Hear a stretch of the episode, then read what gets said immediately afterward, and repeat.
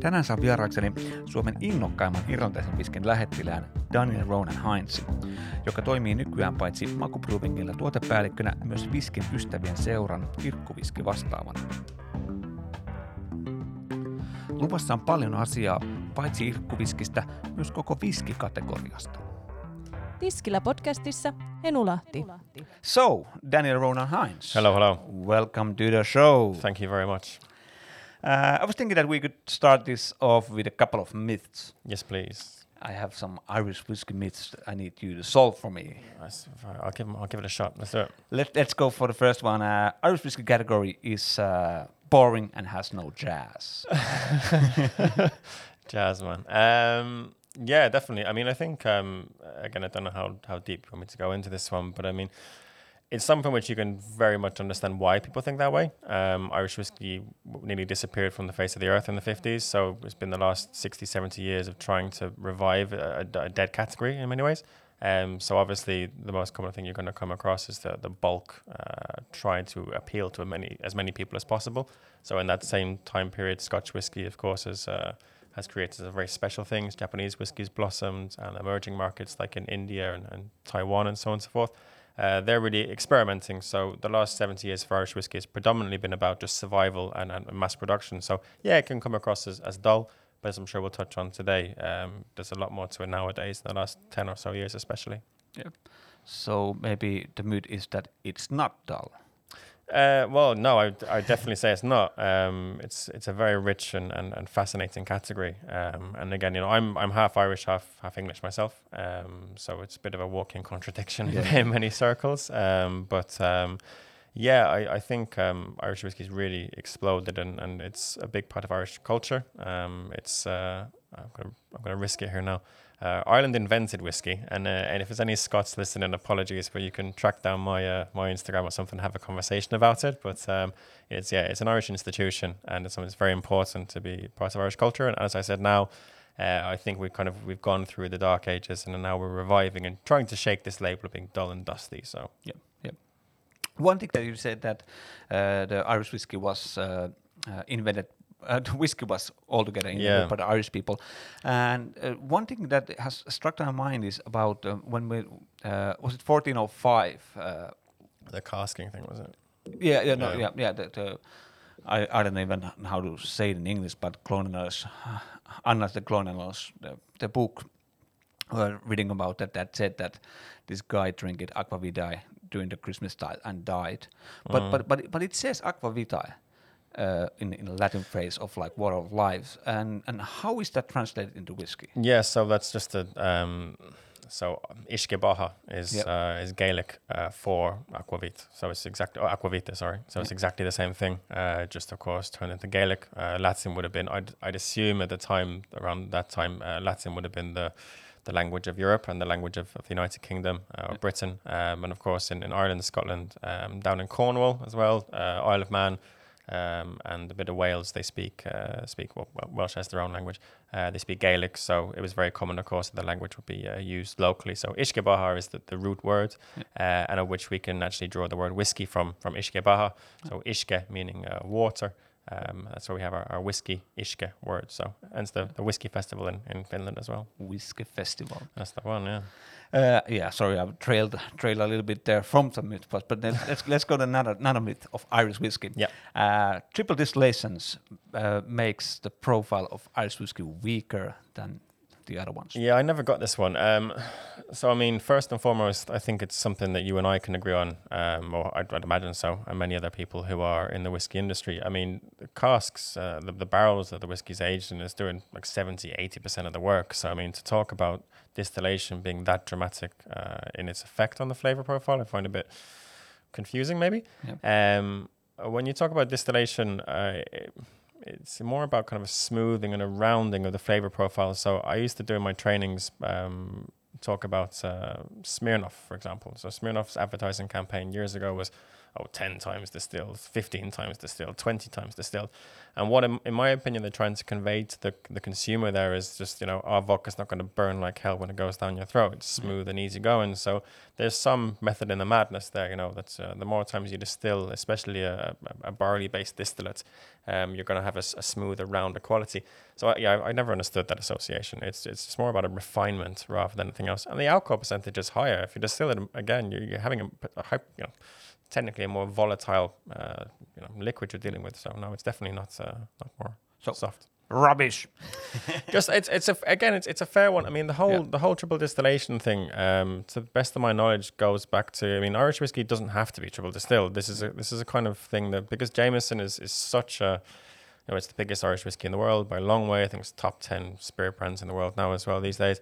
Um, it was a marketing campaign back in the day. I think the seventies and the eighties when they were really trying to um, you know showcase that Irish whiskey was was its own thing. You know, going back to the saying the dusty idea.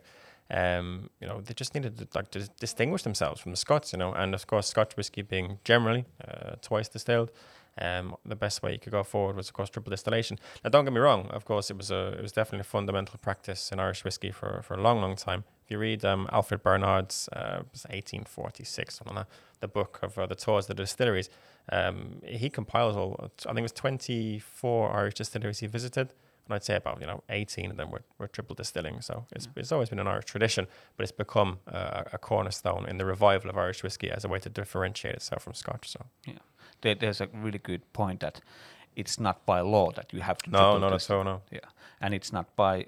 Uh, it, it is by law that you have to at least twice diesel in, in, in, in Scotland, but Scotch whiskey can't be triple this as well. So. Yeah, I mean, it's, it's Auchentoshan, isn't it? It's the most famous Scotch one, I think, the triple distilled. And of course, in Ireland, you have Kilbeggan and Tyrconnell, which are which are double distilled. Um, yeah, it's again, it's like uh, one thing I remember when I first got into whiskey. I mean, I've been in the in the bar industry uh, for 10 years now, I think. Um, and I remember when I first kind of got into whiskey, um, I, I always try and kind of put things into categories in my own head. I try, yeah. I like to think about things in very kind of segmented ways. And that's useful when you kind of get into something to begin with. You establish these kind of parameters in which you can assess, hey, bourbon's like this, scotch is like that, Irish whiskey's like that, Japanese, so on and so forth. But when you when you dig deeper into each category, you realize that, that there's those it's not as black and white. You know, there's mm-hmm. definitely variety and difference in, in every style. Um, so yeah, I mean, it's, not, it's maybe not giving the best answer in the world, but yeah, um, yeah there's, there's, it's a lot more lot more variety than uh, maybe that uh, I myself definitely used to think. So classic Dunning Kruger effect. When you first don't know that much, you think, okay, it's gotta be like this, and and then when you dig deeper, like, oh man, there's lots more to know. Do you know what? Know. I just learned that expression yesterday. I watched that um, mental thing. I watched that that flat earthers documentary last yeah. night and they had that. There's the, the imposter syndrome when you um, you know so much about something that you think you don't know anything. And the op- what's the one you just said there? Yeah, Dunning Kruger effect. Yeah, the yeah. opposite effect. Yeah, and all these all these lads like this. Oh, I'm I'm the one in the in the minority who really understand the world. And the funny thing is that all the ones who have the imposter syndrome are all wearing lab coats and have you know PhDs. And the other end of the spectrum, they, they've generally got uh, you know t-shirts on from last year which haven't been washed yet, and yeah. you know truckers hats and so on and so forth. So, yeah, funny one that one. Yeah, yeah. So it comes up all the time. Yeah, but uh, that, that uh, conclusion of the myth we trailed a bit, but the conclusion of the myth, it is uh, not not weaker profile by the triple distillation. It's it's not about the distillation. Yeah, sorry. Yeah, yeah. so yeah, um, I can just I can package that better for you there. Um, yeah, so triple distillation uh, will actually make a stronger distillate, yeah. um, but it will refine uh, the flavor profile. Yeah. Um, it's just then again about removing more volatile alcohols by cutting twice in triple distillation. So you're going to have a rounder flavor profile, yep. which of course can very easily uh, be seen as, as weaker. If you think that the palate of the average consumer, especially in the Nordic countries, yep. a whiskey consumer, their their flavors are going to be, or their, their benchmark for flavors is going to be peated single malt generally. Yep. Um, so if that's kind of what you judge the world by, then everything's going to seem pretty pretty flat in comparison. Yeah, yeah. So. And uh, I, I, don't know you know much more about, but is it is it like the more Nordics thing? Nordics people like that kind of a, like a super peaty, super smoky flavor of whiskies. Yeah, very much so. Um, I mean, with the whiskey society that I'm, I'm, I'm on the board of, uh, Whiskey Seura, um, I am the only one who, who does Irish whiskey, um, and of course the majority of people are there for for single uh, single malts that are that are peated. Yeah, it seems to be some sort of almost like a Suomi Sisu kind of uh, Yeah. tied to the forest and that kind of thing. So yeah, it's, it's yeah, it's, it's great stuff. You know, I've been to Ireland myself. I went. Um, three years ago now, I think. Uh, like life changing experience, and um, I can see definitely why it's so popular. Yeah. But again, there's a lot more out there, and whiskey wise. So that's kind of what I'm trying to do with my own uh, my own time these days. And third myth is Irish whiskey is mainly for Irish coffees.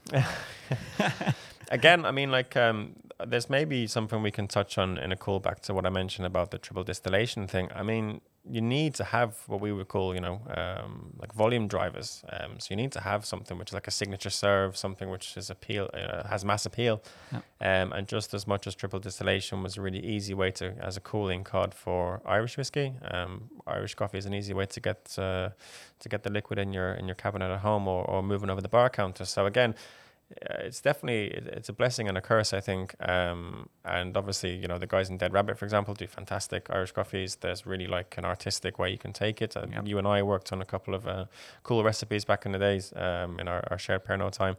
Um, yeah, I mean, it, it's again, it's an important part of, of the picture, but I always like to think of these things as a pyramid, you know, and like you need to have your, your foundation. Um, and, you know, just as triple distillation Jameson is the foundation of Irish whiskey, it's not going to blow your socks off, but it's still important. Irish coffee is the same kind of thing. Um, but maybe what we're lacking there on the drink side is that whereas with the Irish whiskies in general, we have lots to show off, we don't have that many cocktails and many kind of signature serves. I mean, the amount of Jameson ginger limes I've had in my lifetime is probably worth forgetting. But I mean, we, we kind of need to maybe add a bit more of a repertoire, uh, or more to our repertoire. Sorry. Uh, you want to tell about a little bit of, about yourself, how you became to be the. I, I'm, I'm gonna I'm gonna title you as a uh, Irish whiskey ambassador of Finland. Oh wow, has it come to this point? Okay. um, yeah, so I've been in Finland now for for nine years, I think, coming up nine years this August. Um, I originally moved here, yeah, back in um, 2011. I worked in cocktail bars, um, uh, originally back when um, before Son of a Punch was a thing in in Barback. Um, and then I spent the majority of my, my bartending career in uh, A21. So with uh, with the guys there, first in cocktail lounge, and then in, in decades. Um, fantastic time of my life, and uh, yeah, four amazing years, from amazing people.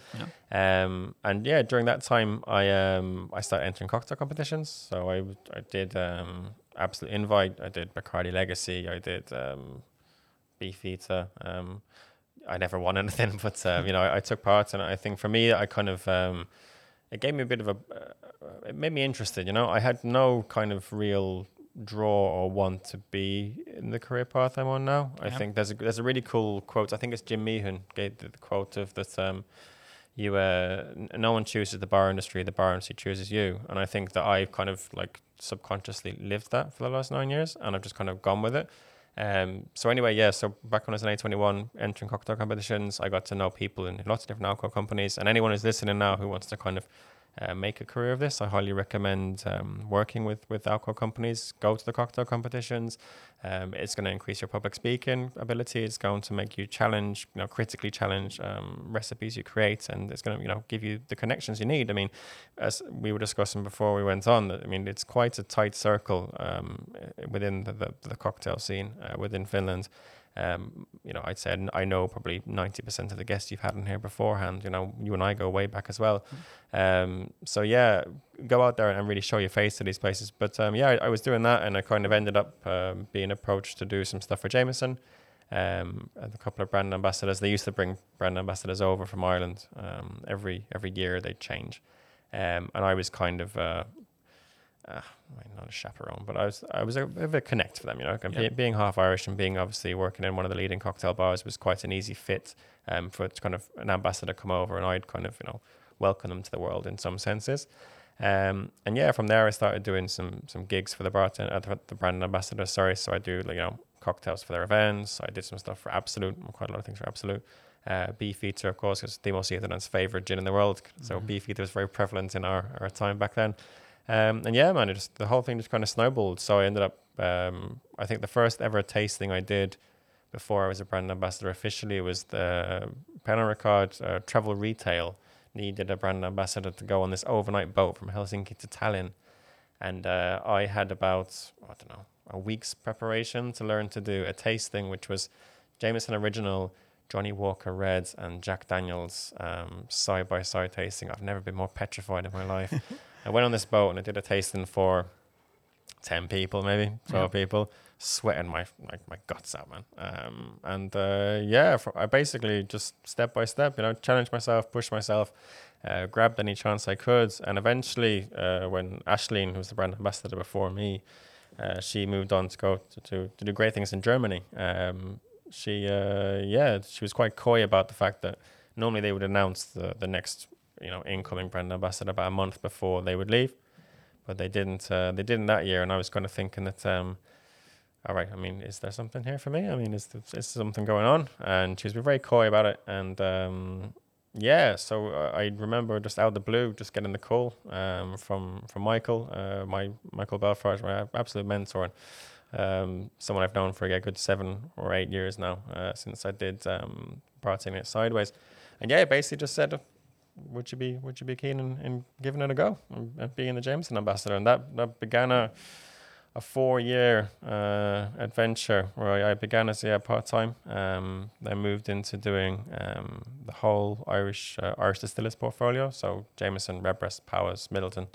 Um, then they, gave me with the uh, the Chivas Brothers portfolio, uh, most of the Chivas Brothers. Of course, you and I split the portfolio, and yeah, by by the last year, I was kind of uh, doing doing a bit of here, there, and everything. So yeah, it's been it's been crazy, man. Uh, it's been absolutely crazy, but I've loved I've loved the ride so far. So. And nowadays you're working with Maku Brewery. Yeah, yeah. Nowadays I'm over with Mako. Um, so we're doing um, like uh, work and also some sales and, and some brand development there as well. Um, so it's an opportunity again. I, I wanted to, like in anything I've done in my career, um, I've always wanted to try and try something new, and I think it's really important to kind of challenge yourself. You know, I loved working for Pernod Ricard, and I'd say that anyone who's who's listening to this now, uh, if you get the opportunity, then do it because it's a fantastic place to come and work, and you learn some some incredible things and skills which will really last you a long time in this career if you choose to, of course, go down this path. Um, but you know, after four years of, of, of employment and about seven years, I think, of association, I felt it's, it's time for me to try something new. Um, I'm 29 now, so I wanted to kind of take a new step in, in my career and try something from a different approach. So yeah, I mean, craft beer is it's fantastic. It's- really enjoying. Um, it's much more dynamic than than the spirits industry. Um, things move very quickly. Um, we have to really kind of be on our toes constantly to react to consumer trends, consumer needs, and you know, building a brand from from the ground up in some senses is it's brilliant, man. It, it's every day you have to really kind of get up and get on, and it's a fantastic feeling when you, you small small steps feel like a a big jump sometimes. So yeah, it's good. Tiskillä podcastissa Henu Lahti. So yeah, and you mentioned Vys quite quickly there, Yeah. Viskin ystävien seura, which you are uh, also board member nowadays. Yeah. And and if I understand you correctly, you you're looking to build the Irish whiskey. Uh, how would you say the category within Vys as well? So you would be the could I title you as an Irish whiskey man of Vys? Yeah, you can. Yeah, I mean that's my role definitely in the society. Um, I mean, my role is just to be like you know, an amplifier for what's going on in the Yeah. industry over there. Um, again, I'm I'm very lucky that I've had a chance to and continue to have a chance to work with an industry which is connected to half of my heritage and it's something that's really important to me. Um, I feel incredibly lucky. Um, Irish whiskey, of course, has, has been booming worldwide. I mean, just to give you some some numbers, I mean, we had um, would have been 2011. There were four distilleries operating in Ireland, the Republic, and in uh, in the south there as well. I think we have 34 now uh, licenses either granted to distill or uh, or actually operating. It's 18 operating and another 16 or so uh, which are, are granted. So basically, my my hope and my desire is to showcase again, going back to the myths we spoke about, that there's a lot more to Irish whiskey. The industry is exploding, and there's some incredibly cool things out there, and I get a chance to talk about that and show that. So yeah, I mean, it's my yeah, it's my, my role there. Uh, I do tastings, um, and I do um, this thing called irkku auki. Uh, one of my favorite expressions in Finnish is perse auki. Yeah, it's my, I. I, I, I love I love the expression perse auki, uh, and I wanted to have a have a play on a play on words in my own show. So if Irish people, th- uh, sorry, if Finnish people see Irish whiskey as being quite uh, cheap and, and dull, well, yeah, Perse Auki, Irkku Auki. So yeah, that's uh, that's my show. I have uh, it's every every two weeks, uh, only to VYS members, sadly, um, where I interview key players in the Irish whiskey game. So yeah, That's a, that's a, that's a good reason for every bartender to be part of Yeah, highly Whisky recommend yeah. seura. So definitely go check it out. Uh, whiskeynystävienseura.fi. So you can you can you can find a website there and, and apply to be a member. Uh, what else? What what could you say that the bartender can benefit for being a part of the VYS? Well, again, I mean, I've been I've been kind of so disconnected in some ways from from the cocktail bartending scene for quite a while. It's a shame because I loved it. I mean, again, I grew up in, as a cocktail bartender and uh, bartending in general. So I think that um, my own personal motivation, as I said, was like learning and education. So Yep. any kind of society and stuff, it might seem dusty maybe on the on the surface. Yeah. Um, but if you dig down deep enough, you have a real chance to learn something. And um, I think, especially for people who are kind of, let's say, you know, uh, if the whiskey average age of a whiskey society member is maybe like you know 45 50 we're all up and coming prospects compared to that you know what i mean? Like that's um it's a chance to really kind of you know find um, find a new avenue to explore uh, experience something different and uh, yeah you know bring in the new blood uh, in that sense. So i'd highly recommend it yeah. Hey, that, that- I have a really good uh, aasinsilta in Finnish ass bridge in English on this topic about uh, that we, we are seeing. I I I, did, I think that we are living in a kind of like a Scotch whiskey or whiskey in general uh, general uh, craze at the moment. What do you see? How can we keep that up going? You said that that we need the new blood. How could whiskey renovate and, and, and be really really uh, on top of things in It's ten years time? It's a great question, but it's, it's a tricky one to answer. I Yeah, mean, um, no, no, no, it's fine. I mean, um, I mean, obviously, um, there's no point going over the fundamental things about you know dark market, so you know restrictions and Yeah. advertising and, and the monopoly system and so on and so forth, because they are what they are. You know, uh, they're, that's part of the system, and I think it's more important to focus on what we have rather than what we don't have. Um, so in terms of what we could do, I can take it like st- I'll, I'll give you a breakdown just from maybe four perspectives uh, category. So, um, Irish whiskey, first of all, um, what we need is, as I mentioned earlier on, more cocktails, more um, showcasing of the variety, combined with an understanding that there is premium Irish whiskey. It does exist. I mean, um, we have um, a tasting we're planning to do in, in Pico Olokausi uh, with some really rare stuff. Um, and there's a couple of uh, very famous Irish single pot stills that um, they sell out within 15 minutes ago on, on sale. From we're talking for five, six hundred euros a bottle, and it's, it's flying off the shelf. So Irish whiskey needs that. They need to have more premiumization, and they need to have more diversity in the on-trend scene. Scotch whiskey needs to shake this reliance on on age statements on the bottle. I think that we're seeing that now, of course, with um, a couple of really cool cask types coming out of um, some some big houses in Scotland there. And uh, there's I think there's a recent law passed where you can now use different kind of casks. I think there's the mezcal cask and tequila and that kind of thing you can now use in Scotland. But I've I always had this this personal image growing up that um, you know, a Scotch single malt drink is like an, an old man sitting by an open fireplace, swirling the stuff in a glass with like Yeah. a fur rug you know, at his feet. Um, so that kind of needs to go. Japanese whiskey uh, needs to find a more kind of vo- commercial viable path to take. I think that they really occupy a very special uh, place in the whiskey world. Um, maybe it's not. I mean, um, it's probably not what they want. But again, Japanese whiskey is such a powerhouse. Um, but I don't think that they have the correct like segmentation. They're too top heavy in their in their categories.